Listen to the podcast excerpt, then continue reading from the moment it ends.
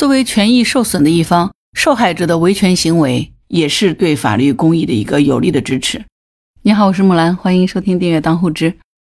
我不知道你还记得吗？今年六月份的时候，上海有一个六旬的老人故意推倒了摩托车，导致这个车主损失了一万六。事发以后呢，这个老人呢态度强硬，不仅是拒不承认错误，还多次向这个车主叫嚣哈。作为这个监护人的这个子女呢，也不闻不问的。无奈之下呢，这个摩托车车主陈先生就选择了坚持走法律程序，维护自己的权益。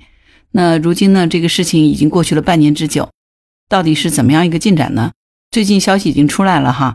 目前这个老人已经被批捕，现在关在看守所。至于说他会受到怎样的法律惩罚，需要等到法院的这个开庭判决。可以想见的是哈，因为这个车主陈先生的积极维权，一定会让这个老人受到应该有的这个惩罚。实际上呢，就是这个老人他已经不是第一次犯下类似的这个行为了。在之前的媒体报道的时候说呢，这个老人曾经多次涉嫌故意破坏公物，都是因为他的年龄过大了，呃，后来就没有再追究他，也就是他逃脱了法律的惩罚。但是呢，这也就成为他接二连三这个作案的诱因之一呢哈。这次在这个摩托车车主陈先生的坚持下，这个违法的老人终于要接受法律的审判了。我不知道你看到这条新闻是怎么想哈，欢迎在评论区给我留言。其实不管青少年还是老人，都是属于社会生活当中弱势的一方。在某些方面呢，他们的有一些行为可能是应该受到公众的谅解，但是过度的宽容并不是无底线的纵容哈。而且呢，咱们国家的法律也没有说对于六十岁以上的老人就免于法律的这个追责。人心的宽容呢，也不能代表他们可以恣意妄为，对吧？其实就是那句话哈，年龄不是违法的理由，法律面前人人平等哈。你知道这个老人他有多过分吗？这个事情到底是怎么回事呢？我们先回顾一下哈。今年六月二十五号，陈先生搬到了上海浦东新区曹路镇某小区。到了小区以后呢，他就将摩托车放在楼下规划的二轮车停车的区域内，然后开始收拾新家。晚上六点多的时候呢，他发现呢，他的摩托车已经翻倒在地了。啊、呃，陈先生这辆车是 K T M R C 三九零 摩托车，不含油的话，重量是一百四十七公斤，也就这个车的重量差不多有三百斤。他平白无故的呢，不太可能是歪倒的。随后呢，陈先生就和物业一起调取了这个小区的监控，意外的发现呢，竟然是一位路过的老人故意将车推倒的。在监控里头呢，显示六月二十五号 十七点五十六分的时候呢，一名头发花白、挎着红色手提袋的老人颤颤巍巍走到了监控画面里。看到陈先生的摩托车以后呢，他就用胳膊和身体抵住车把，将摩托车推翻在地，然后呢就踉踉跄跄离开了。在视频里头呢，这个老人的衣着呢很随意，头发也凌乱，腿脚似乎是有些不便。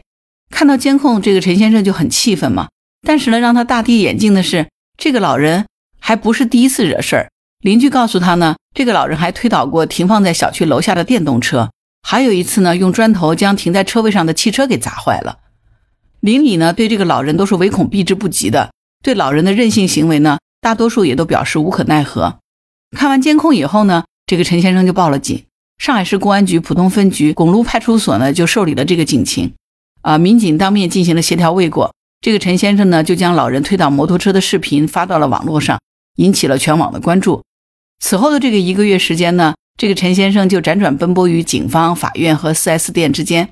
本着这个先刑事后民事的原则，法院曾经驳回陈先生的起诉，原因是说这个老人的精神状况不稳定。八月三号的时候呢，上海警方还对老人进行了这个精神鉴定，结果是呢，他患有器质性精神障碍，行为能力受限，但是他是具有有限的刑事责任能力，有受审的能力。所以八月九号的时候，警方就以寻衅滋事为由立案进行了调查。十月二十一号的时候呢，这个案件就由公安机关移交到了检察院审查，检察院提起了公诉，原定于呢这个十二月二号开庭的，但是这次开庭呢因故延期了，现在还没有开庭哈。据说被老人推倒的这个摩托车落地价格大约是六万块钱，老人这次把车给推倒呢，给这个车造成了挺大的损失。这个车辆损坏的地方包括刹车手柄、脚刹、排气管等部件，还有一些需要拆车才能鉴定。车主陈先生说呢，七月一号的时候呢，他第一次定损，之后呢，相关部门也给出了此次受损的司法鉴定。九月份的时候呢，最终这个司法鉴定的评估价格是九千多元，但实际上呢，所有的维修费用需要一万六千多元。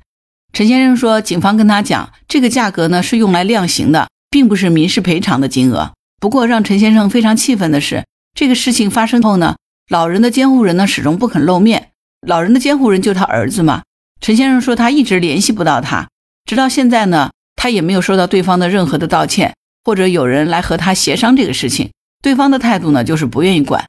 于是呢，陈先生就只好诉诸法律了哈。据说呢，截止到现在为止，记者也曾经联系过老人的这个监护人，都没有能够取得联系。陈先生说，在维权的这个六个月时间里面，他自己承受了巨大的压力。面对这个舆论漩涡中的不同的声音，他最终是被迫搬离了这个小区。其实他的维权成本早已远远大于实际的损失。这半年里面呢，也有人劝他不要较真儿，但是陈先生觉得，既然老人有监护人，为什么还要逃避责任？他想不通，他觉得是人都会犯错，但犯错是需要有基本的态度的。车损这些事情实际上是可以沟通协商的，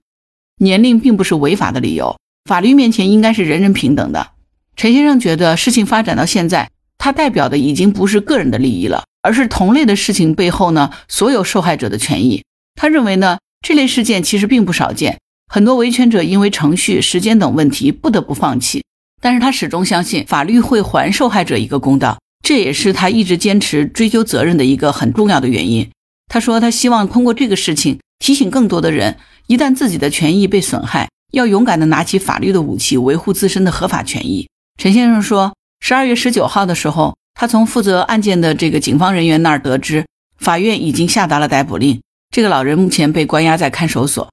不过呢，对于其他的情况呢，警务人员表示具体还要等到法院的审理判决。其实呢，根据咱们国家的这个法律规定哈，像这个老人他推倒摩托车，其实是涉嫌了寻衅滋事罪或者是故意损坏财物罪。这个老人他虽然是限制行为能力人，可以减轻或者是从轻处罚，但是老人的监护人实际上是应该承担赔偿责任的。如果老人有财产，要从他本人的财产中呢支付赔偿费用，不足的部分呢是由老人的监护人来进行赔偿的。那根据咱们国家民法典的第一千一百八十八条的规定呢，无民事行为能力人限制民事行为能力人所造成的他人的损害，是由监护人承担侵权责任的，监护人尽到监护职责的，可以减轻其侵权责任。啊，这件事儿哈，来龙去脉是这样子的。你听到这里的话，不知道有什么想法，欢迎在评论区留言。关于这件事呢，我想说一下自己的看法。首先呢，我觉得我为车主的这个坚持要喝彩。现在咱们生活当中有一部分的老人，小的时候可能是因为环境原因，因为家庭原因，没有得到良好的教育，可能还用一些非常原始的方式哈处理现在社会上遇到的一些问题。而这部分老人呢，大多数年龄都比较大了，而且还有着非常原始的这种自保手段，很是难缠哈。这样的情况呢，就导致说，只要不是大奸大恶的这个问题上，违法行为不是特别恶劣的情况下，警方可能都会网开一面，往往对当事人都是进行劝和或稀泥的方式进行处理。有的时候呢，可能连批评教育都很苍白。也许我的这个说法呃不是特别的准确啊，但真的可能就像是送瘟神一样的啊。然后呢，很多人就可能发现这样的方式哈，这个成本双低，性价比高，所以久而久之呢，都喜欢用这样的方式来维护自己认为应该享有的权益了，导致于说现在大家都认可了这种按闹分配，也就是说老实人要受气，谁闹得凶谁就得意，而大多数安分守己的人在面对无赖的时候呢，就越来越束手束脚，最后往往是忍气吞声，敬而远之。往往这个时候还会有一些键盘侠来批评，这是得理不饶人，得饶人处且饶人，认为你这是呃心胸狭隘，不肯放过一个老人，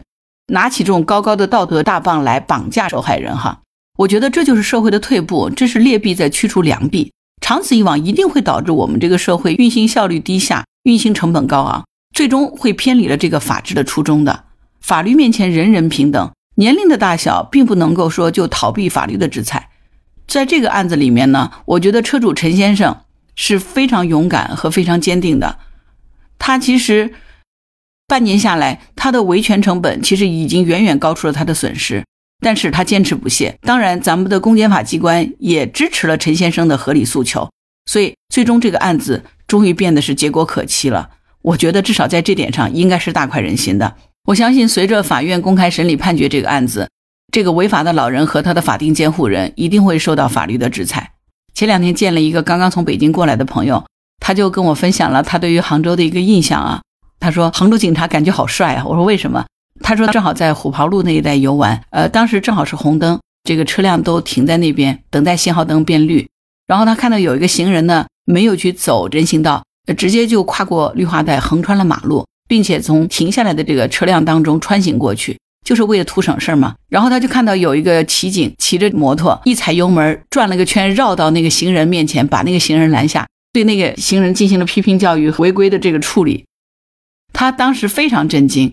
他说交通警察对于闯红灯的行人的处理，这就是一个正确的做法，只有这样子道路的这个交通效率和安全程度才会进一步提升，这就是城市软环境的体现。他说那是他第二天来到杭州看到的这一个情景，他就对整个杭州的印象实在好的一塌糊涂啊！他太喜欢这个城市了，就本来他还有点犹豫要不要在杭州停留下来，现在他已经决定了他要留在杭州，所以我也挺开心的哈，这个朋友能够留在杭州，这样的话大家又以后经常能够见面聊聊天了哈。回到前面这个案子，检察院能够对这个老人提出公诉，追究他的这个刑事责任，一定是会大大的维护社会的公序良俗的。有了这个良好的开端，相信不久以后全国各地也会陆陆续续出台相应的措施，让我们的生活更加公平更加正义。还是那句话，法律面前人人平等，年龄不是违法的理由。作为权益受损的一方，受害者的维权行为也是对法律公益的一个有力的支持。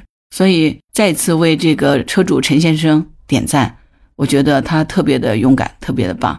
当我们自己的权益受到损害的时候，希望所有的人都能够勇敢地拿起法律的武器，维护我们自身的合法权益。只有这样子，才能让我们的社会越来越法治，才能让我们的生活越来越美好。你说是吗？好啦，关于本期节目你有什么想法？欢迎在评论区给我留言。如果你喜欢我的节目，欢迎订阅当户知。如果你喜欢木兰，你也可以加入木兰之家听友会。请到那个人人都能发布朋友圈的绿色平台，输入木兰的全拼下划线七八九就可以找到我了。好啦，今天就到这儿，我是木兰，拜拜。